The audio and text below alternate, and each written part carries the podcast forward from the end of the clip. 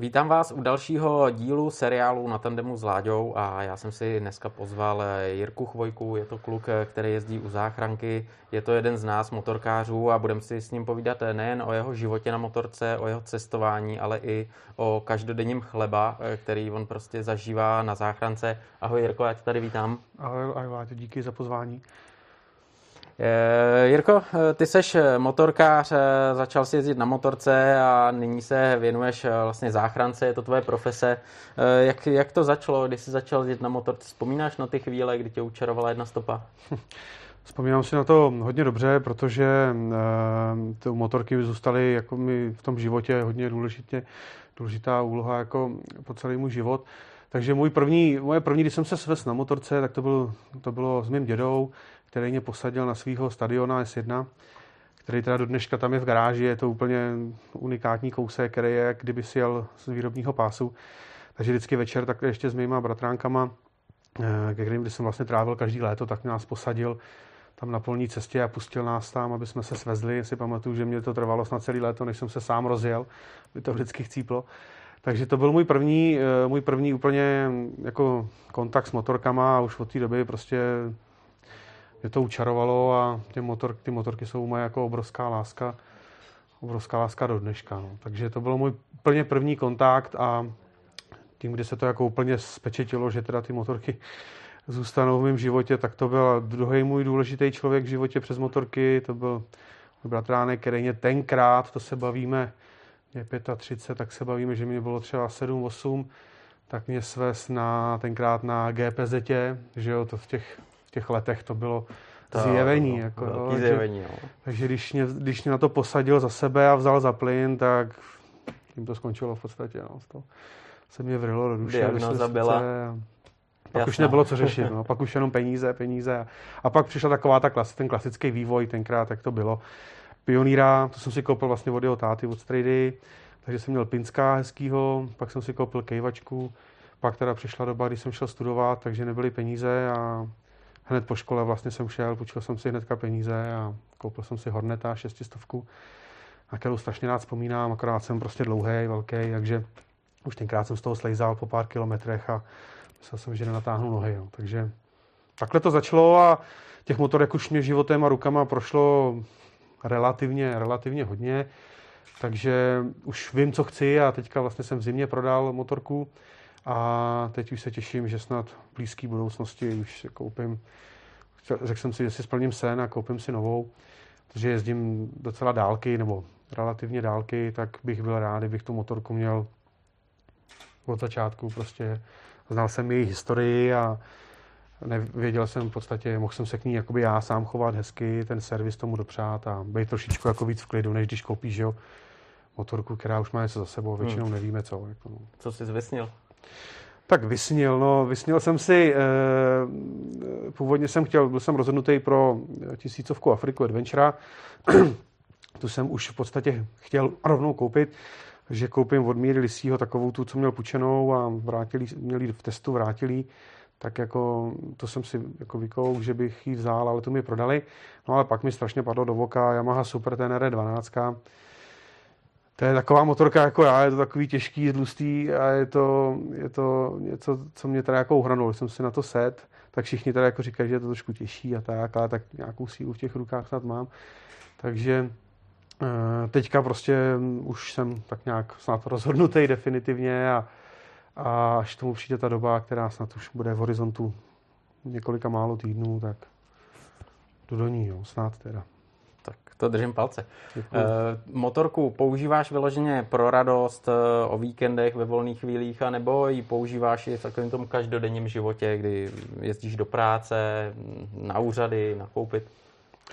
Uh, já v podstatě na motorce trávím veškerý čas, kdy můžu, což teda v posledních letech je čím dál méně, protože se mi narodili dva prckové, takže jsem teďka táta a Eh, toho času samozřejmě moc není, takže každý rok jsem já podnikal nějaký takový ty menší akce, že jsme s klukama eh, si sedli na motorku, jeli jsme někam, tam jsme přespali pod Čirákem jednu noc, nebo nějaký, nějakou motorkářskou akci malou, ale každý rok jsme si dopřáli prostě dovču na motorce. Jo? To znamená, většinou jsme jezdili v září a jeli jsme Vždycky jsme vybrali nějaký země, když jsme projeli, ale co se narodili prckové, tak samozřejmě toho času eh, je málo a přiznám se, že jsem ani neměl na to myšlenky, protože jsem někam vyjel a už za tři dny se mi stejskalo, takže jsem řekl, jo, to, ještě to chce čas. Takže na motorce jednoznačně, když to počasí dovolí a nemusím zrovna něco převážet, tak eh, do práce najezdím nejvíc, protože to mám na záchranku na stanoviště 22 km, takže 40 a ještě to je v tom kraji, kde je nádherně a tam si můžeš vlastně vybrat z deseti cest kudy domů. Jako. Takže já po každý jedu někudy jinudy a je to strašně super, protože ti to tu práci zpříjemní v tom, že cesta do práce i z práce je prostě svátek. Jako. Koníček, přesně, to je nádhera, to je nádhera. Eh, z pohledu záchranáře, jak se říká, taková ta profesní deformace, ta je u každého, ať dělá cokoliv.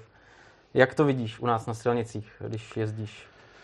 No, já musím říct, že ta deformace se na mě projevuje čím dál víc, protože dělám na záchrance od roku 2007 a samozřejmě ten vývoj toho záchranáře, každý to má trošku jináč. Jo. U mě to bylo, že jsem nastoupil tenkrát, jo, hubenej, uniforma mi slušela, že, jo, že jsem byl takový nadšený do toho. Pak přišla rychle fáze vyhoření, protože jsem jezdil tady v Praze. A tady v Praze ta záchranka, ta práce na záchrance je opravdu drsná. Jako. To musím říct, že to byla obrovská škola života, 12, 13, klidně i 14 výjezdů ve dne v noci a děláš 12 hodinovou směnu. A je to tady samozřejmě jako divoký, takže jsem ho poměrně hodně rychle vyhořel a jsem rád, že jsem teda jako před těma pěti lety odešel z Prahy a teď jezdím na venkově na záchrance. Takže ta deformace je tam obrovská. Já jsem teda nikdy nebyl žádný závodník, nikdy jsem nejezdil rychle. Vždycky jsem byl takový spíš kocháč, jo, že jsem, i když jsem nikdy neměl žádného čopra, ale vždycky jsem si pustil nějakou hudbičku do uší, což samozřejmě není vůbec jako dobře, to neříkám, že ne, ale, ale vždycky jsem jezdil pomalu, za prvý, protože jsem nikdy dobře jezdit neuměl a věděl jsem to, a za druhý, protože ta deformace z té práce je obrovská, jako obrovská. A já prostě, že na motorku nemůžeš víc, když máš strach. Na motorku můžeš víc, když máš respekt. Jo. Naopak, když ho nemáš, tak je to jako ještě větší problém. Ale e, ta situace na silnicích, že jo, to víš sám asi, je prostě hrozná. Bouračky děláme denodenně a já jsem třeba teďka, že jsem přijel, jedu jsem přes 100 kilometrů a, a viděl jsem tam taky prostě pár věcí, které se snažím vůbec jako nevnímat protože to bys pak nevlez ani do toho auta. Jo? Takže situace na silnicích není dobrá už jenom protože ten provoz je silný, jezdí, jezdí hodně aut, hodně motorek, hodně cyklistů, že jo, teďka tady v té době prostě teď ty lidi dostali trošku volnost, tak vyrazili na kola, takže ta situace prostě je tam taková, takže já prostě jezdím pomalu, já, jak říkám, mám dvě děcka, už mám za sebou vošklivou bouračku na motorce, takže pro mě všichni řeší kilowaty, kila a tak dále, to mě vůbec nezajímá a tam většinou prostě prdnu pětku, šestku a jedu nějakých stovkou, 110 a prostě ten stres nějak. Pohoda, pocit práce, a, a potřebuješ si trošku zase tu hlavu vyčistit od že právě to... tady těch věcí, které zažíváš na záchrance.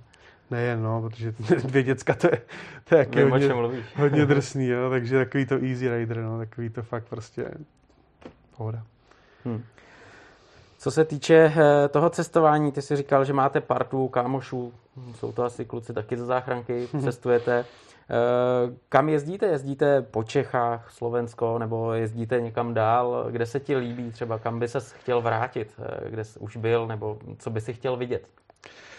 To uh, jsem rád, že jsi zmínil, protože když jsem nastoupil na záchranku, tak jsem seděl a kouřil tam na balkoně tady ve Vršovicích na stanovišti a seděl tam vedle mě můj skvělý kamarád Marek Halčák, který dneska tady má zrovna denní, teď jsem s ním mluvil. A ten tak na mě kouká a říká, jo kamaráde, za pár let se probudíš a zjistíš, že máš kamarády jenom ze záchranky, na dovolenou jezdíš s kámošema, s rodinama, jenom ze záchranky. Zjistíš, že si mimo tu záchranku nemáš s kým úplně moc co říct, protože ta práce tě tak jakoby eh, jako opravdu zdeformuje. Jo. Si vezmeš, že jdeš do práce a řešíš tam prostě, resuscituješ, porodíš děcko, pak tam děláš pobudanýho, což tady v Praze je absolutně normální, jako jo, řešíš šílence, opravdu narkomany, že jo, alkoholiky, prostě jo, co tady válej po zemi. že ten stres je obrovský a ty tam přijdeš do hospody a sedíš tam s chlapem, který ti řekne, ty dneska mi nešla kopírka, jako já se, se zblázním, jako.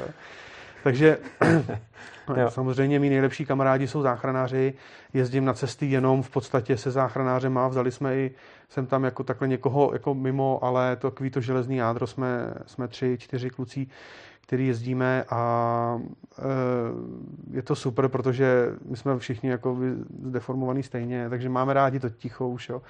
Sedneme si někdo, uděláme vohýnek, dáme si flašku vína, a, a prostě jsme takový jako už prostě vyklidněný, jo, že už žádný randál nikde, žádný prostě ty srazy, jo, kdo zvedne sud piva, takové věci.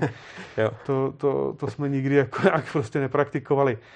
Takže jezdím s klukama ze záchranky a kam jezdím nejradši, hele, jezdím nejradši kamkoliv, jo. Já jsem takový typický vodnář tady v tom, já prostě miluju, když jsem na cestě a když můžu prostě někam jet a proto mám rád výklopnou helmu, protože mám rád ten ten vítr, jo, ten vzduch, proto motorky, že jo, nejezdím autem, jo, protože to mám rád.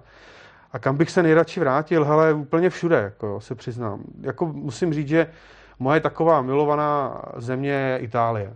Protože miluju kafe, Italové mají nejlepší kafe na světě, mají tam hezký holky, mají tam hory, mají tam moře, miluju operu, Italové to umějí.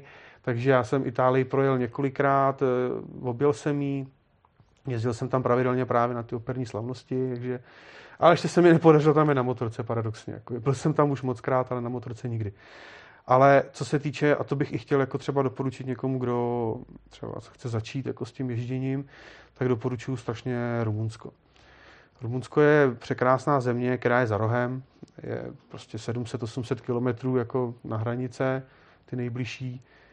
Rumunsko, jak jsme se tam tenkrát rozdělili, já milu historii, jak jsem měl někam na Hradce podívat, tak kluci jeli do Národního parku, což vůbec nemá cenu, protože Rumunsko je jeden obrovský národní park. Souhlas. To je prostě, to je, Rumunsko je překrásný, hele, mají tam všude nádherný asfalt, ale zároveň, když si chceš zablbnout někde po lese nebo na šotolině, tak prostě otočíš motorku, zajedeš nikam. Nikdo tě tam nehoní, žádný policajti, nic. Je pravda, že teda musím říct, že z mých zkušeností, že všichni motorkáři jsou jako hodně ohleduplní v tom, že tam nikde nepřijedeme a nikde po nikom není bordel, jo? že my prostě se balíme a tam nenajdeš sirku. Takže možná, že to tam i pochopili ty Rumuni, že chtějí, aby jsme tam jezdili turistický ruch, peníze, jo? ale musím říct, že na tomhle to hodně jako dbáme a musím říct, že do dneška jsme neměli nikdy, nikde problém.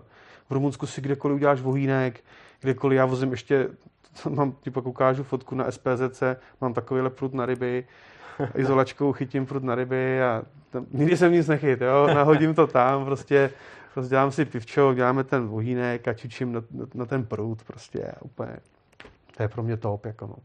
Takže Rumunsko za mě bomba. Rakousko, Itálie, Německo, že, nebo Itálii, to neznám z motorky, ale ty Alpy, to je všechno paráda, ale je to strašně přecivilizovaný. Jo. Tam někde zastavíš, už tam dlouho sedíš, už na tebe koukají, jako Jo, takže my jezdíme vyloženě a jenom eh, po Čirák. Jsem vlastně nikdy nespal. Jo, jednou na Ukrajině jsem spal eh, jako v nějakém penzoši, ale jinak jezdíme jenom po Čirák. Vzali jsme si v práci, zbyly tam nějaký ústřižky, jak jsme si vzali práci plachty na mrtvoly, to jsou takový výborný, výborný plachty, izolanty na to karimatku a prostě záchranáři na cestě, no. Je to takový fakt, ty lidi, když jsme dělali takový jako naše akce někde na chatě a dělali jsme jenom ze záchranky, tak jsem tam vzal pár civilistů a ty ze začátku seděli někde schovaný v rohu, co se tam děje, jo. Když, hlavně když jsme jezdili tady v Praze, tak jsme byli toho úplně plný, že jo. takže tam se fakt jako tenkrát jsme jako odpouštěli páru a vždycky jsme odjížděli, tak nás prosili, jestli by mohli jet příště zás, jako, že tohle ještě nezažili. Ale těma rokama už to pak jako jsme, jak říkám, no, jsme se jako prostě klidnili a máme rádi ten klid, takže na těch cestách ani nejezdíme do měst, jezdíme jenom prostě příroda, příroda, příroda. Takže ta Ukrajina, Rumunsko, Ukrajina je teda silnice, policajti, celníci, jo, tam už to je jako jiný, ale Rumunsko je bomba. Mě zaujalo, že vlastně ty si před chvílí zmínil, že už za sebou máš i nehodu na motorce to taky z pohledu záchranáře není asi nic příjemného, když víš, jako, ono vůbec to není nic příjemného, ale ještě jako záchranář víš, co jako bude probíhat, co tě čeká, teď jsi daleko od domova, nic příjemného asi. Ale to určitě ne. A hlavně ještě v tom, eh, to, že jsem byl od domova, daleko od domova, to v tu chvilku určitě neřešíš. Ale co řešíš je, že ležíš na zemi a brnějí tě nohy že máš kámen uprostřed zad a nemůžeš pohnout levou nohou, obě dvě tě brněj a jsi úplně konsternovaný tou bolestí. Ale samozřejmě zase to, tam je právě ten největší problém, je ten stres, jo. takový to vyděšení, kdy ty to samozřejmě vůbec nečekáš. Jo. Já jsem měl 60 za hodinu, byl takový večer, už jsme hledali místo, kde bychom to rozložili. Předjížděla mě paní, vůbec nějak neovlivnila, jsem se otočil. E, to bylo ve Skotsku, kde mě jako jsem si jel, že tam se jezdí vlevo, takže jsem si jel jako do škarpy. Byly tam dva kameny, ten kamarád, ten Mára právě to tam obešel, když jsme čekali na sanitku a říká, kámo, tady jsou dva kameny. Na jeden si najel a na druhý si spad. Tady nenajdeš větší kámen než takovýhle. Prostě osud, energie, jo, mělo to přijít, naštěstí pán Bůh mě jako ušetřil, takže nohy zdraví, všechno dobrý. A jsme tam jako tak čekali, no a říkám mu takový, tak co, jako, jako co je s tebou? Říkám, ty hele, brně mě nohy, jako. Jako, jako, říká, no hele, teď to prostě zkus to pustit z hlavy, přijede sanitka, naštěstí v tom Skotsku mají jako úžasnou, úžasný zdravotnictví. To teda musím říct, že to jsem nezažil jako nikde. Jo. Neřešej pojištění, jo. já jsem samozřejmě v Evropské unii, takže to třeba bude zajímat jako kolegy, co cestují, jako v tom EU, když máte malou modrou Europe Insurance kartu, tak to, co máš jako ty, že v peněžence každý povinný pojištění, tak jako dostaneš ten servis. Jo. V některých zemích, která jako bohužel to třeba musí zaplatit dopředu, a oni to pak vrátí. Co třeba v Anglii, jo. tam vlastně rozdělíš Anglii, Skotsko, nahoře ve Skotsku je takový brutální socialismus, tam mě ještě vlastně před odjezdem okradla paní Falbertu, ukradla mi peněženku, takže já ani neměl kartičku pojištění. No a šel jsem do pojišťovny, říkám, hej, jedu Skotsko, potřebuju nějaký kvůli pojistce, ne? A oni mi vyjali papír z tiskárny, na to tak koukám a říkám, no tak to jsem zvědavý, jak to dopadne. No a ukazují v té stanice nebo v té nemocnici, jestli s tím nebude problém a oni jako, mě nezajímá pojištění prostě, mě zajímá, abys byl v cajku, jako. Takže do dneška jako jsem neskutečně vděčný. Skotí úžasný, teda, jako, úžasný lidi. Od A do Z, kdy jsme je potkali, jsme tábořili, přišel vždycky nějaký děda, obrovskou lampu, nějakýho vizoura prostě a čau chlapi, odkud jste, jo. Takže na Skotsko vzpomínám taky strašně rád, i když tam teda musí je člověk opravdu psychicky hodně obrněný, protože tam prší 8 dní v týdnu, jako jo, a tam z jedné strany na tebe svítí sluníčko, z druhé prší. Takže furt duhy, jo, furt vodopády, paráda, jako jo, ale musím říct, že teda jsem nikdy nezmokl tolikrát jako v tom Skotsku, ale nádherná země jako taky, no. Ale bohužel jsem tam pohřbil svoji motorku, jsem si koupil těsně předtím Triumfa Tigera, takového starého dědečka, dvoutisícovku. A furt jsem říkal ze srandy, ty hele, vezu tě zpátky domů, ty jo, jo, no on tam zůstal, jako no, takže, takže to byla moje bouračka, kde jsem teda to odnes čtyři obratlé, a mám operovaný rameno, tam jsem měl utržený, utržený lábrum, takovou část tam. Takže to naštěstí teda drží, nějak se i vracím ke sportu, takže motorkáři jsou, se hol dělají na skupinu, která spadla která spadne. No. Když se budeme bavit eh, o tady té situaci, tak eh, ty dneska připravuješ pro motorkáře lékárničky, speciální lékárničky. Eh, byla, byl to okamžik, který tě ovlivnil, nebo tohle už si měl v hlavě mm, pro motorkáře něco, něco připravit, aby to nebyla úplně obyčejná lékárnička, ale byla připravená na míru motorkáři? A v čem je jiná? V čem je jiná než ta obyčejná lékárnička? No, tady ten, eh, nechci říct projekt, ale ty moje, ty moje lékárničky vznikly samozřejmě úplně náhodou jak už to tak bývá. Jeli jsme na Ukrajinu a byli jsme tam čtyři, tři, tři kámoši, taky zase samozřejmě záchranky.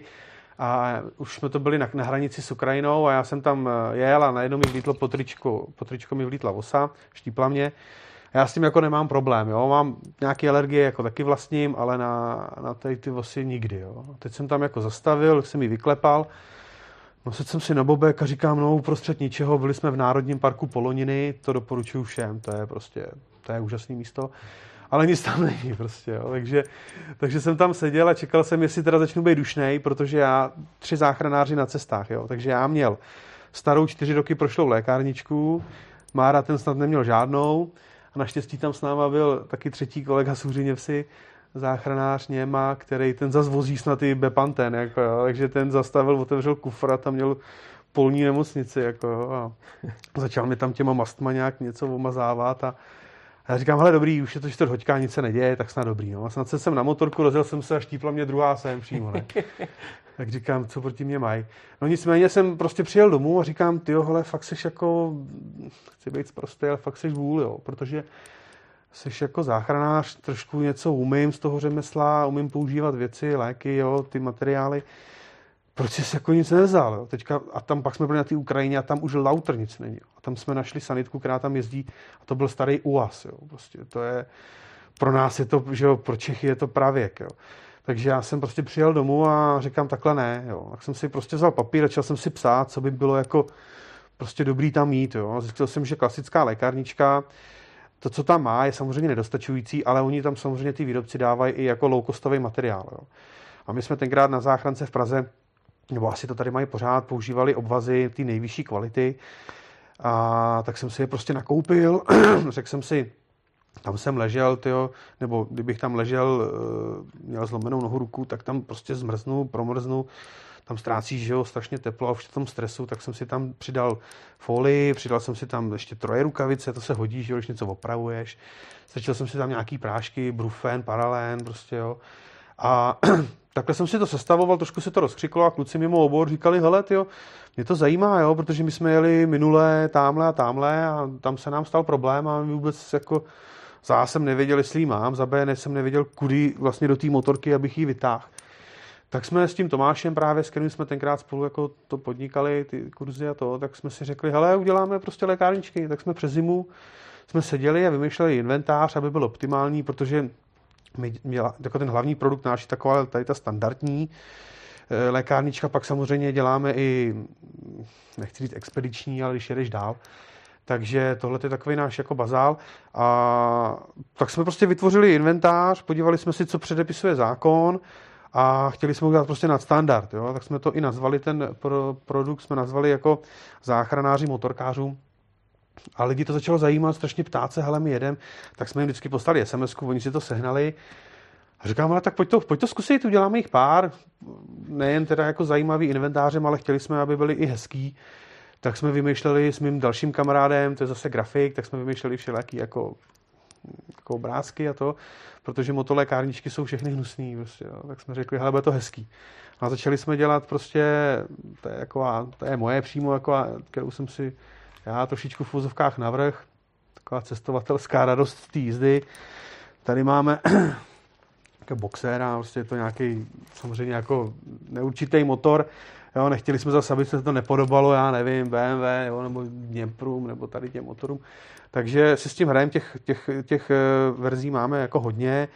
Eh, máme nějaký retro edice, jo, nějaký pro skútry, protože spolupracujeme tady s Vespa klubem, Brák, jezdíme každý rok tam, jsme jim udělali skútrový zase lékárničky. Takže jsou nadstandardně vybavený, jsou snad hezký jo, a děláme k tomu takový, protože náš Facebook je že jo, přístupný, tak vždycky nám píšou právě lidi a řeknou, eh, hele, jedu tamhle a tamhle, co bys mi jako doporučil. Třeba nechtějí nic od nás, jako jo, jenom chtějí prostě poradit, jo. Tak eh, s nimi prostě si píšem a jsem za to strašně rád, protože s těma lidma pak jsme v kontaktu, oni nám posílají fotky z Afriky, z Ázie a jim Bůh ví odkáď prostě. Takže jim dáváme takové jako rady, co si vzít sebou, na co si dát pozor, i protože každá země je specifická třeba z hlediska jako nemocí. Tady třeba nemá cenu se vůbec bavit o Evropě, že jo? tady to je furt to samý. Na Balkáně třeba, jo, tam jedou takový ty nemoci, které v Čechách moc neznáme, ale zase vesměs nejsou nějak moc jako brutál nakažlivý. Takže se spíš jedná o tu Afriku, hodně Jižní Ameriku, asi azijský země některý bez pochyby, ale třeba i v kombinaci s těma zvířatama. Jo. To nás třeba nás, nebo mě zajímá hodně, protože my spíme jenom venku. My stan rozděláme, když prší. Prostě, jo. Takže když mi něco hryzne jako do paty, jo, ve Skotsku tě maximálně nabere berán, jo, tam, tam tě ne, nekousne žádné, žádný speciální hmyz, ale e, na Ukrajině jsou medvědi, že jo, proti tomu očkování moc není, ale je potřeba se na to opravdu podívat a nepodcenit to, jo, protože Eh, tam ty oblasti, a to se bavíme o zemích, které jsou za rohem. Jo. Ta Ukrajina, když ráno sedneš na motorku, tak večeříš na Ukrajině bez problému. Takže to není žádný moc jako dálky. Ale když zajedeš do hor, nám se třeba ztratil kámoš, ten má rád ten objede mapou, objede celý svět, ale pak se ztratí prostě v parku. Jako, jo. Neuvěřitelný člověk tady v tom. Takže tři dny jsme ho hledali po Rumunsku nebo dva dny a pak mi po dvou dnech volali, se dostal na signál. Takže se nebavíme o tom, že ti tam ta sanitka nepřijede. A když přijede, tak tam možná mají to, co já mám tady v lékárně. Nechci jo, nějak hanit kluky z Rumunska, z Ukrajiny. Chraň Bůh, to určitě ne. Ale prostě jsou tam dál než my. Jo. My tady ten, prostě ten prostor v Čechách, samozřejmě Ukrajina, obrovská země, Rumunsko, obrovská země. Nemáme takový hory. Jo. Když někdo zaleze prostě do prostřed lesa, tak jako zblázní se, že jo. Ale opravdu těm lidem říkám, všichni jsou na to natěšení, všichni koupí prostě helmu někde v Lidlu a, a valím prostě, jedou v konverskách, jo. A já od té bouračky už vůbec, jo, tenkrát mě manželka dala nůž na krk a řekla mi, hele, jestli si chceš někdy sednout ještě na motorku, tak teď půjdeš a nakoupíš si prostě věci. Jinak se se mnou vůbec o tom nebav. Jako, jo. Máš dvě děti, máme hypotéku, jo. prostě normální život. Že? A kdybych ten páteřák měl, tak věřím, že se mi to nastane. Kdybych měl airbagovou vestu, věřím, že se mi to vůbec, kdybych takovýhle problém vůbec neměl. Takže jsem potřeboval od toho života profackovat a naštěstí jsem tu lekci přežil. No. Jako záchranář, eh, co doporučuješ, aby ty motorkáři měli na sobě? Ty se to teď zmínil, jmenoval si, takže kvalitní helmu, páteřák. Hele, eh, já jsem těch, jo, tady třeba furt plácám do svý první termoplastový, starý, já už nevím, kdy jsem ji kupoval, taky jsem tenkrát chtěl jít do Lidlu někam, ale myslím, že fakt konkrétně do Lidlu, tam měli akci na helmy. A kamarád mě tenkrát, tady ten Něma právě, co mě tam zachraňoval s tou vosou, tak ten mě tenkrát trošku v úzovkách chyt pod krkem a řekl, hele, jestli chceš jezdit na motorce, tak na to prostě musíš mi prachy. Není to koníček pro každýho, ale jestli budeš jezdit s nějakou cyklistickou helmou na hlavě, prostě, jo, tak dřív nebo později se stane neštěstí. Jako. Tak jsem šel, tu ta tenkrát stála 3-5 tisíc, což je takový, si myslím, že zlatý střed. Já doporučuji lidem opravdu, opravdu do toho dát peníze. Dneska už to není tak drahý, jo. Tenkrát to bylo drahý, dneska i ty peníze, jako nějak si myslím, že se na to dají ušetřit. Já jezdím v kevlarových džínách, v kožený bundě, v páteřáku, koupil jsem si teďka dobrý vysoký boty, koupil jsem si rukavice Goratexový, a helmu mám teďka za 10 tisíc. E, výklopku úplně do zádu, což je jako dobrá helma. Já to těm lidem říkám proto, protože samozřejmě těm, jo, nemůžeš pomoct nikomu, kdo si jako nenechá pomoct, jo, nebo poradit. Takže když se mě na to někdo zeptá, to nikomu v žádném případě necpu, ale když se mě někdo zeptá, tak já třeba řeknu, hele, já ideální, nejbezpečnější v oblečení, co je, tak je samozřejmě jednodílná kombinéza kožená. Že jo. To je samozřejmě, to se jako asi moc nedá popřít. Eh, každopádně to není praktický. Že jo. Vlezeš do toho, jsi omezený na pohybu, ale je to bezpečný, něco za něco. Jo. Takže já třeba miluji kůži jako bundu, nejezdím v textilu, v textilní bundě, i když vím, že třeba má jako lepší vlastnosti na tu kvalitu, pohodlí, ale já miluji kůži prostě, jako, takže já jsem si koupil koženou krásnou bundu a jezdím už teda ve stoletých kevlarových džínách, kde třeba jsem se vyboural taky jednu takovou menší bouračku, ale krásně zafungovaly s pacem, pokrčil jsem koleno, ty protektory hezky sedly tam, kde měly a se spadl přímo na koleno. Kdybych chtěl v tutom, tak jo, zase češka, koleno a tak dále. Takže kvalitní helmu. Helejte, dneska, když vezmu všechny ty motorkáře, který jsem kdy na záchrance odvést, nebo i neodvez, ale vím to, protože to sleduju, kamarádi bourali, tak dneska ta medicína dokáže opravdu jako zázraky. Jo. Takže kosti pardon, kosti jako takový, ta ortopedie umí opravdu úžasně. Ale v čem je obrovský problém, je prostě hlava. Jo? Takže když prostě je úraz hlavy, tam nějaký krvácení, zlomeniny, prostě svaly, kosti, šlachy, prostě maso, jo, to se dá jako opravit. Jo. Samozřejmě ne vždycky a ne úplně ideálně, ale jako dá. Ta pravděpodobnost je tam poměrně vysoká, že to všechno se dá celkem relativně do pořádku, Hele, ale hlava je průšvih. Mění se klouby, jo, mění se obratle, no má ti vyndají obratel, dají ti tam jiný, prostě hmm. neuvěřitelné věci pro mě. Ale ten mozek, jakmile tam dojde k poranění, k krvácení, tak to jsou věci, které jsou většinou trvalý, nezvratný, mění tu osobu, ten intelekt a to je prostě neštěstí. Takže alfa omega za mě. Dobrá helma. Absolutně bez výhrad dobrá helma. Jo, já mám, jak říkám, tu jsem si koupil náhodou, protože jsem měl tu vyklápečku, která jde jenom takhle. Ta se mi po cestě utrhla a tak to se mi utrhla ze šroubu a strašnýho facáka mi dala, takže já jsem se málem zabil ještě kvůli tomu, jak jsem se lek. tak jsem to tam utrhl, hodil jsem to tam do nějaký popelnice a dorazil jsem do prvního města a tam jsem si koupil, co jsem jí chtěl, jako, jak jsem si prostě plát přes kapsu, hodil jsem tam všechny peníze, co jsem měl na účtu, mi to tak vyšlo zpátky akorát ale jsem s ní naprosto spokojený. Jo. Takže za mě helma, alfa omega helma, páteřák, od krční páteře až po konec zadku. Prostě jo. Opravdu doporučuji na kšandy spojit to s bederním pásem, jo, protože zase vidím ty lidi, jak jedou, kým vlaje tričko a koukají jim záda.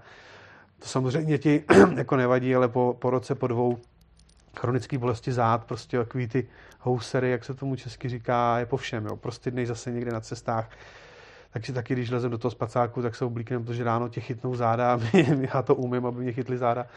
Takže to jsou věci, které tě v těch horách tě prostě zastaví. Konec. Prostě.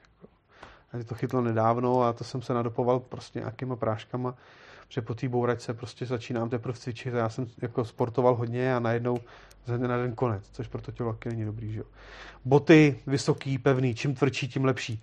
Ale samozřejmě zase nejsou pohodlný na chůzi, jo. takže když jsi motorkář, který jezdí kolem komína a nevadí ti to, že pak si na to kafe dojdeš fakt v racingových tvrdých botách, jdi do toho. Já jsem je měl, ale zničil jsem je právě na té Ukrajině, kde jsem chodil po těch šutrech a protrh jsem si, takže teď jsem si koupil něco mezi. Koupil jsem si takový lehký endurový, jsou pevný, ale zároveň jsou i trošku měkký, že se v nich dá chodit. A, a tak, no, tak ruce tam není co, že jo, tam prostě kožený, zkusil jsem si sklokaní kůže, bomba, jako, to samozřejmě jsou penězích. No a airbagová vesta, to je moderní trend, který teďka jsem si zkusil díky Mírovi Lisím, s kterým teďka spolupracuju a ten eh, mi to dal možnost vyzkoušet, v oblík jsem si on trhnul, že jo, jak to máš připoutaný k tomu, eh, k těm říditkám, tak tím trhnul a během, já nevím, třetina vteřiny prostě ti to nafoukne, ale co mě třeba fascinuje, je, že ti to krásně jako fixuje tu kršní páteř, jo, že ty, ty bedra a hrudní páteř jasný, tam věřím, že to jako jde nějak vyřešit, ale strašně mě příjemně překvapilo, že, mě, že jsem se neotočil prostě, jo. Jsem absolutně fixovanou tu. Což je super. To je, hele, jako každý ti řekne, já to dlabu, jo, chce vypadat hezky, on nechá si udělat prostě hezkou bundu nebo to, chce vypadat jako motorkář drsně a přece nebude mít nějaké reflexní blbosti na sobě, jo. Když teďka jsem teda koukal, že už dělají ty vesty už jsou mnohem dál a dělají už jakoby i se zaměřili na ten design a už nejsou jenom, že nevypadáš jak popelář, jo, ale už je to je prostě hezký. Takže jestli, jestli to dovolí situace a finanční situace a jestli dostanu výjezdní doložku doma, tak eh, bych se chtěl jít podívat zase někam k sousedům a hodně moc oni jako zvažují. No. Když prostě ten páteřák, to je, to je, to je bazál, že jo? ale když zbyde nějaká koruna, tak, tak do ní jdu, protože prostě bych neležel jak blbec v nemocnici, kdybych ji měl, no, to vím.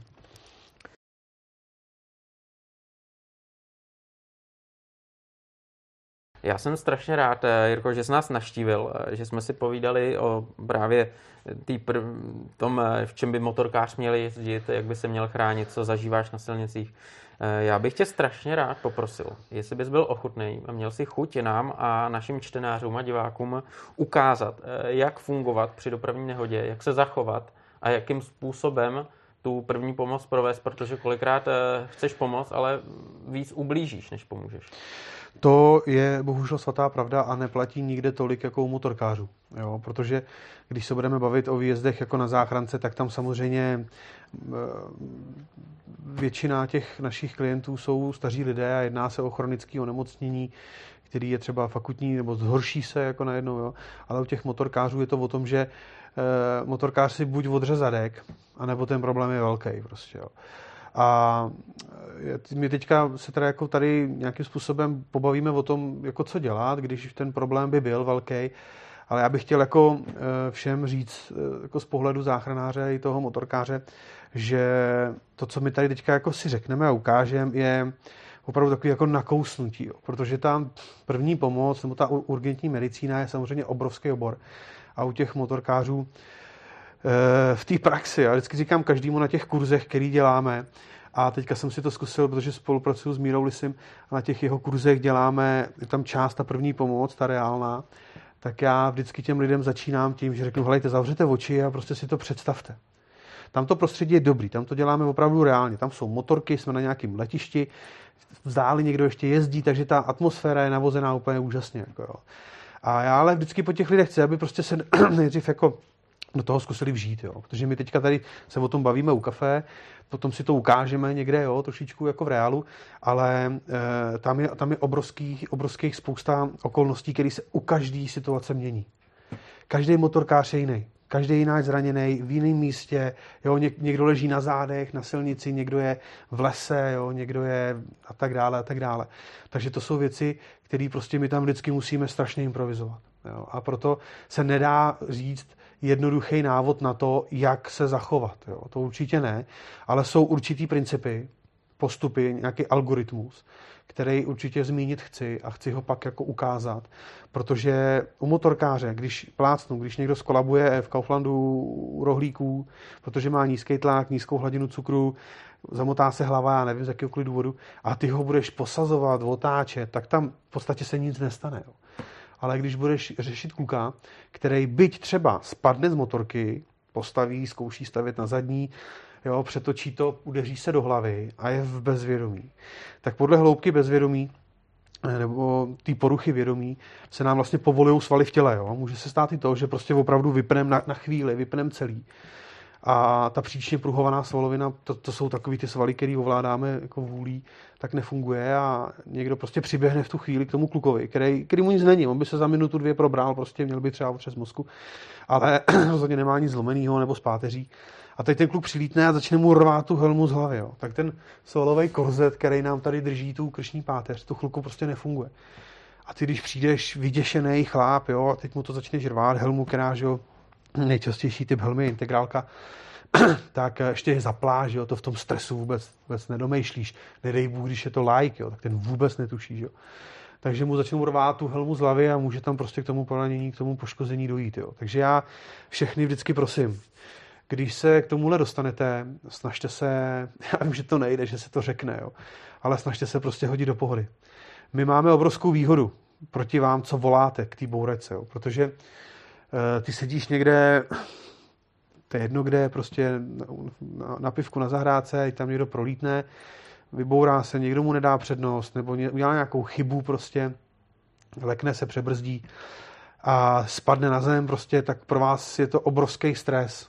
To samý pro mě, když tam budu sedět já, ačkoliv prostě mám nějakou zkušenost s tím, tak se prostě vyděsím, že jo? To, je, hmm. to je jednoduchý, prostě nejsem mikrovlnka, že jo, jsem člověk. Takže se prostě leknu a má to samozřejmě vliv, vliv na mě a na moje jednání, chování. Ale myslím si, že třeba po, díky těm letem na ty záchranky se umím do té pohody nebo toho stresu zbavit trošku rychleji, než někdo, kdo řeší kam teď, jako jo, kam pojedu teď. Jo. Takže tam prostě přijdete k těm lidem a vždycky si říkám, snažte se, snažte se co nejvíc uklidnit. Jo. Snažte se toho člověka skouknout od hlavy k patě. Ty kluci nebo ty motorkáři mají prostě, že jo, nejčastější poranění je kotník. Jo. Spadne motorka nebo dolní končetina, prostě berec, kotník, což je úplně z hlediska té urgentní medicíny prostě nuda v Brně. Jo. Ale ale bohužel to, že jo, je to častý, ale bavme se o těch hor, horších situacích. Jo. Takže já vždycky říkám každému, u těch motorkářů to platí o to víc. Když vidí, že ten kluk je prostě živej a není tam žádný masivní krvácení, tak já se přikláním vždycky k tomu prostě, že méně je více. Jo. Nervěte mu tu helmu z hlavy, jo, snažte se s ním třeba komunikovat, otevři mu tu helmu, řekni mu čau, hele, nejseš tady sám, prostě jo, hele, zavolal jsem sanitku, Eh, vydrž lež, můžeš mít něco zlomeného, zkusíme tě postavit, jo, teď to tam křupne, pohne se to, zbytečný problém. Ty kluci nebo ty motorkáři jsou samozřejmě vyděšený, oni chtějí stát, jo, chtějí si sundat helmu, takže tady, tady v tu chvíli tím úkolem největším je uklidnit celou situaci. Teď přilítne další manželka, přítelkyně, kámoš dojede, že jo, který je pomalejší, teď ho uvidí na zemi, vyděšený tam přilítne, začne prostě odstrčí tě, jo, začne tam něco dělat von. A to je ten největší problém. Stres prostě pro mě největší, nebo z mého pohledu největší problém. My tam sedíme na stanovišti, tak lépím kafe, že jo, najednou nám přijde výjezd, motor, dopravní nehoda, motorkář, jo, náraz do stromu, tečka třeba. A my si sedneme do auta a teď s kolegou se bavíme a řeknu, hele, dej nosítka, vem, vem límce a vem vakuovku, jo, madraci, který dáváme, zraněný. Jo. A já vezmu baťo, já řeknu, já beru baťoch, běžím tam a prostě doraž tam. Jo. Takže a teď máme 10, 15, 20 minut, jo, protože záleží, kde to je, že jo, jaká je dopravní situace. No a my třeba už dalších 10 minut prostě kecáme o, o fotbale prostě, jo. protože jsme to jako dělali už xkrát a víc, navíc se vlastně domluvit nemůžeš, jako, protože nevíš, jaká je situace. Takže ty lidi tam prostě přijdou a já řeknu prostě uklidněte se, je živej, fajn, komunikuj s ním, řekni mu, že jede sanitka, jo, snaž se, aby vám nikdo nenajel na záda, to znamená prostě za, za úkoluj lidi, jo. Řekni, hele, ty jdi tam, vem auto a dej ho za zatáčku, ať, ať prostě nám nikdo nevěde na záda a tím to de facto v tu chvilku končí. Jo. Ale když je ten problém, že ten kluk je v bezvědomí, tak vlastně naším prvním úkolem je zjistit, eh, jestli ten člověk je živej, jestli dejchá konkrétně. Jo. Eh, je takový algoritmus jednoduchých čtyř, čtyř kroků, podle kterých bychom to měli udělat. Já jsem to dýchání zmínil úmyslně, protože bych byl rád, kdyby všichni věděli, že nevyhmatáváme puls u lidí jo, obecně.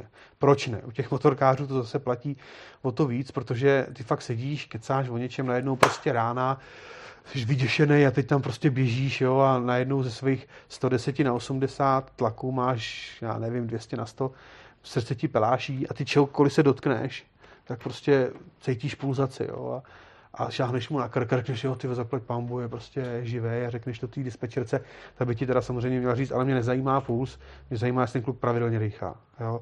Takže jednoduchý čtyřbodový návod. Přijdeš tomu klukovi, holce, tak, jak leží. Samozřejmě většinou neležej na zádech, jak bychom je chtěli, ležej někdy na břiše, takzvaně na Supermana, jo, nebo jakkoliv ve škarpě.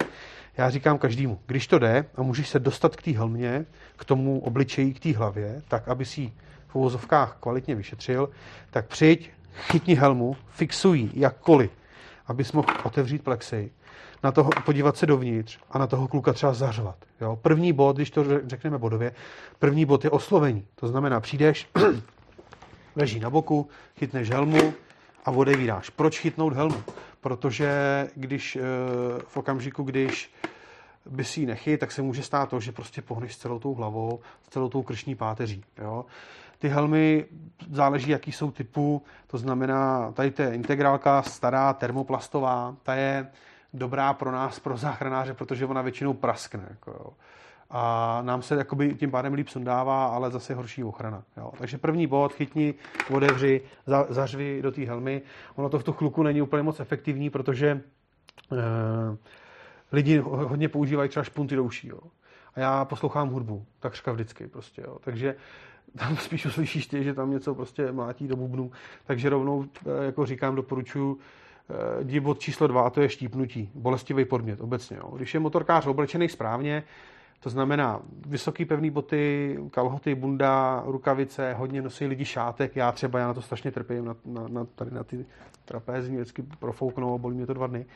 Takže tam se nedostaneš nikam ke kůži, nemůžeš jak způsobit bolest. Jo. Takže říkám prostě štípni ho do tváře, a snaž se ho zbudit pomocí bolesti. Když se tak neděje, tak musíme přistoupit k tomu nejhoršímu nebo k tomu nejdůležitějšímu a to je, jestli ten kluk dýchá. Jak to zjistíš? Hele, prostě strčit hlavu do té helmy, co nejvíc to jde, koukat mu na hrudník, na břicho, aby si viděl, slyšel a zároveň cítil, ten, že ti dechá ten proud toho vzduchu na ten obličej. Když tohle cítíš, když ten, to dýchání je pravidelný, každých pět vteřin, nic nedělej. Hlavně mu nesundávej helmu, neslíkej ho, nepřenášej ho, prostě nech ho takhle bejt a jenom kontroluj, aby nepřestal dýchat. V okamžiku, kdy ten člověk nedýchá, tak musíme začít resuscitovat. Jo? V tu chvilku ho prostě vezmeš, položíš ho do polohy na záda, tam už jako nebereme moc ohled na to, jestli při té manipulaci dojde k nějakému problému, protože prioritou je život. Tečka. Ale teď se dostáváme k tomu nejčastějšímu problému, nejčastější otázce, a to je, co s helmou, jestli ji sundávat nebo nesundávat. Jo. Na to se nás ptají nejvíc a my právě třeba se na to zaměřujeme strašně na, to, na těch kurzech teďka s tím mírou, kdy on prostě na to strašně dbá. Jo. Ten, on prostě mi volal, mírali se můj kamarád letitý a říká, hele, já tu motoškolu prostě chci, aby to tam bylo tou součástí, protože ty bouračky se dějou a ty lidi vůbec netušejí prostě, jo. Že na tom, taky na tom kurzu se někdy může stát, že, že tam někdo něco položí a prostě chtěl, aby to tam bylo, takže to tam zkouší všichni ty lidi. A na svých helmách, jo, tohle je moje stará vysloužila, takže tu, až si vezmeš na hlavu, tak uvidíš, že třeba ty, až mi třeba menší hlavu než já, tak tady krásně. Jo. Ale ty lidi si to zkoušejí a vidí, jak je to tahá za uši, jo, takže jim tam ukazujeme přímo ten návod. Ale chci, abyste, abyste věděli, že ty pravidla pro sundávání helmy, není jich moc, ale jsou strašně důležitý. Helmu se pouze pokoušíme sundat. Jo. Oni Tady se třeba taky jsem narazil na názor kolegy ze záchranky, který prostě říkal, hele, ale když nedechá nebo resuscitovat, tak ji prostě jako serveme. Jo. Ale problém je v tom, že ono to někdy opravdu nejde. Já vzpomínám na jeden příběh tady na Vinohradech se to stalo, kdy kluk jel, nedala mu paní přednost, on přelí přes řiditka a pad prostě přímo na hlavu a měl, měl úžasnou helmu, prostě z nějakého toho karbonu a ta helma se zdeformovala nepraskla, nikde nepovolila, zdeformovala se. A byl tam na ně můj kamarád, motorkář, a on říkal, hele, on to umí. Vůbec jsme to nesundali z té hlavy. Vůbec. On dechal všechno dobrý, tak zkusili v klidu a v pohodě, zkusili sejmout tu helmu. Jo? Vůbec. Takže to pak sundali flexou, to museli rozříznout až na centrálním příjmu. Takže pouze se pokoušíme sundat. Když to jde, super, když to nejde, tak to prostě nejde. Zkoušíme to jenom ve dvou lidech, nikdy ne sami. Jo, protože to ti pak můžu, můžeme si to zkusit. Těch, těch informací, těch eh, rizik je spousta. To tady samozřejmě nestihnu vůbec zmínit. Jo. A proto bych chtěl poprosit o důvěru a opravdu jakoby v vozovkách poslechnout. Pardon že e, pouze ve dvou lidech, když to i v průběhu toho sundávání nejde, tak to prostě nejde. Tečka. Jo? A sundáváme helmu jenom z toho důvodu, aby jsme vlastně uvolnili dýchací cesty, což u motorkářů je malinka to rozdíl, protože u lidí, u dospělých lidí my zakláníme hlavu. Ale při podezření na poranění krční páteře pouze se snažíme jakoby předsadit dolní čelist, protože záklon hlavy už tam je velké riziko právě poranění té krční páteře. Ale to si všechno ukážeme na té názorné ukázce, kde, kde si ty nebo někoho tady zdobrovolníme a, Super. a zkusíme Super. si to. No. Protože... Takže teď když, rekapul... teď, když rekapitulujeme ty čtyři důležité věci, tak jsou to. Oslovení. Hej, slyšíš mě, seš celý, co je s tebou? Bolestivý podnět. Normálně u normálních lidí, nemotorkářů, je to záklon hlavy, Eh, aby jsme zjistili dýchání. To znamená, bod číslo 3 je dýchá, nedýchá. U motorkářů je to zkomplikovaný helmou, u babičky v tramvaji nikoli. Jo? A když nedýchá, musíme začít resuscitovat. Jo? Když jsme sami, tak já říkám, eh, to je takový asi možná můj osobní názor, je, volejte na záchranku nebo volejte si o sanitku, když ten člověk nereaguje na bolest. Protože i kdyby byl třeba v úzovkách jenom opilej, ale nereaguje na intenzivní bolestivý podnět, tak ta porucha vědomí je tak jako hluboká, že tam může opravdu dojít k problému. Jo. Asi z toho se vygenerovala druhá otázka, to je kam volat, jak volat. Jo. Tady bych eh, to chtěl opravdu trošku zdůraznit, protože eh, já třeba jsem, já nemám vůbec žádný orientační smysl. Jo. Já se furt těším, až poprvé někam vyrazím sám na motorce, že si jako vypláchnu hlavu, ale musím si strčit GPS někam pod vejfuk, aby mě našli, jako, protože já fakt zabloudím v garzonce. Jo. Takže, takže e, jsou vlastně tři možnosti, jak si zažádat o sanitku. První chronicky známá je 155. Druhá je 112, kde si lidi myslí, že by bylo dobrý volat v okamžiku, kdy eh, jsou potřeba i hasiči a policajti. To samozřejmě není špatně, ale já bych chtěl říct, že když zavoláte na záchranku na 155 a řeknete dobrý den, jsem tady u bouračky, Eh, pošlete sem sanitku. a teďka plánuju, že zavěsím a budu volat policajty, tak to určitě ne. Ta dispečerka nepotřebuje vědět, jestli jsou tam potřeba policajti. To dopravní nehoda, jsou tam potřeba. Takže ona tam stejně rychle posílá hasiče, policajty, záchranku. To je úplně stejný. Výhoda 112 jsou dvě. Tam volají lidi, kteří jsou jakoby vyděšený, třeba si nespomenou na jakýkoliv číslo a chtějí jít rovnou na, na jistotu. Ale zvedá vám to hasič, jo, což je člověk, který ačkoliv je to prostě taky záchranář. Jo, já za Sičema dělám strašně rád, jsou to taky fakt chlapíci, kteří se ničeho nebojí, ale eh, přece jen, když ti to zvedne na té 155 ta záchranářka, tak ty, nebo ten záchranář, tak ty lidi s tím mají jako víc zkušeností. Jo. Všichni mají tu zkušenost z praxe. Ty hasiči na tom dispečinku třeba už tolik ne, jo, že vás vždycky přepojí. A druhá výhoda, to jsem si vyzkoušel já v tom Skotsku, a to je jazyková bariéra. Jo, že přibyla tam ženská, že místní a říká mi prostě anglicky, jako co je. A já říkám, no, jako bolení záda mojí angličtinou, jako, jo, že jako domluvím se, ale že bych dělal nějaký simultánní překlad, to zrovna ne. Takže, takže jsem jí jako řekl, že jako bolej záda, ale že jako OK, že můj kamarád, taky paramedik, prostě zjistí, že za ním nejedu a vrátí se. No, tak to Mára zjistila asi za 20 minut. Jo. Takže jsem tam ležel a už, už, už tam zbíhali lidi, jo, už se tam setkávali rodiny, které se dlouho neviděli. Takže jsem tam ležel a volali na 112, nikoli na ty jejich 999, ale na 112 a řekli, leží tady chlapík a je z Čech. A oni, aha, OK a e, prostě tam zalarmovali někde tlumočníka dali mi sluchátko na ucho a tam už mluvil jako člověk česky. Jo. Takže 112 já bych strašně doporučoval lidem si ji trošku vrít do paměti, ale podívat se, kam jedete, jo, protože ta 112 není výhradou jenom Evropy a Evropské unie. To bylo. Ale teď jsem se dočet, že už to používají i země, které jsou e, turisticky navštěvovaný hodně, ale prostě nemají s EU třeba nic společného. Jo. Ale to, co bych chtěl říct asi jako nejdůležitější, jako třetí možnost, je aplikace záchranka. Já jsem byl na podzim, jsme jeli resuscitovat pána, který se ztratil, nebo ztratil, který se s kámošem vyboural v lese, v hlubokém lese. A volal na 155. Jo, a prostě vůbec neměli šanci ho najít. A když jsme ho nenašli. Našla ho až druhá sanitka, to omylem. Se jela otočit, jo. tam prostě není kde. Tak jeli pět kilometrů najít místo, kde se otočí a tam ho našli. Kde už ho ošetřovali kolegové eh, z jiného kraje. Jo. Takže aplikace záchranka je zadarmo, jo. nejsem žádný eh, obchodní zástupce tady té firmy, ale je to zadarmo aplikace, kde se registrujete, eh, kde vlastně nechá, musíte nechat ten telefon, aby ho vás jako mohla sledovat, že GPS. A v okamžiku, kdy vy to ten telefon jako rozsvítíte a máte tam, máte tam tu, možná, možná jenom ilustračně ukážu, že to ovládání je strašně jednoduchý, jo, najdeš si aplikaci záchranka a ona se ti takhle, ona se ti takhle už rozsvítí, když jsi zaregistrovaný, tak se ti rozsvítí eh, přímo a čeká na to, až se až stiskneš to, nebo se dotkneš toho displeje v tom, na té 155. A když to jde, jestli by to šlo, tak tady dole se generuje automaticky GPS bod. Ta dispečerka, když to zvedne, tak už vidí, kde seš. A ty řekneš problém, potřebuji sanitku a ona ten GPS bod přehodí do naší navigace a já jenom přijdu a takhle ji přijmu a vygeneruje se mi cesta. Bomba.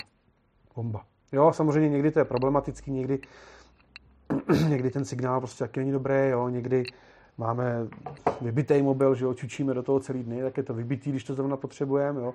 Ale pro mě, jako pro člověka, který se opravdu ztratí na vlastní zahradě, tak eh, tohle to je něco, co jsem si okamžitě nainstaloval po té, co jsme toho pána jako nenašli.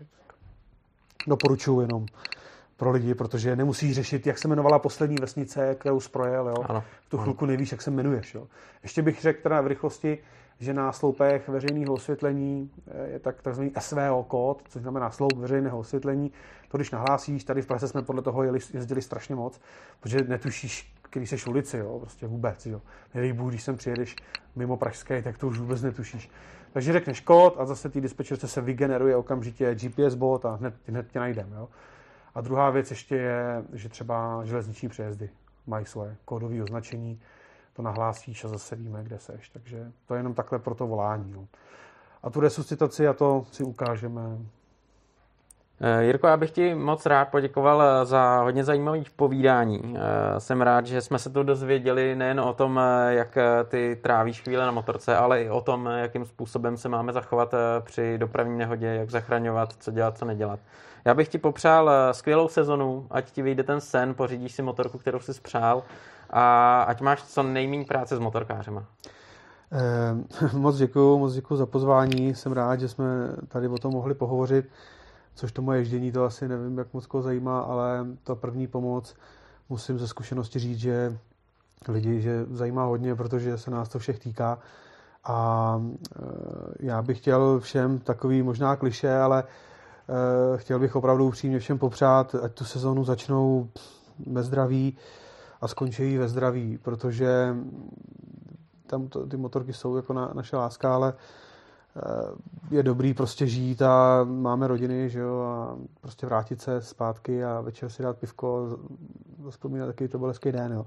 Takže díky moc za pozvání a všem vám přeju, ať, ať prostě ve zdraví a v pohodě si to užijete to léto a, a nějaký hezký místa objevíte a užijete si motorky. Super. Díky moc. Díky moc. Děkuju.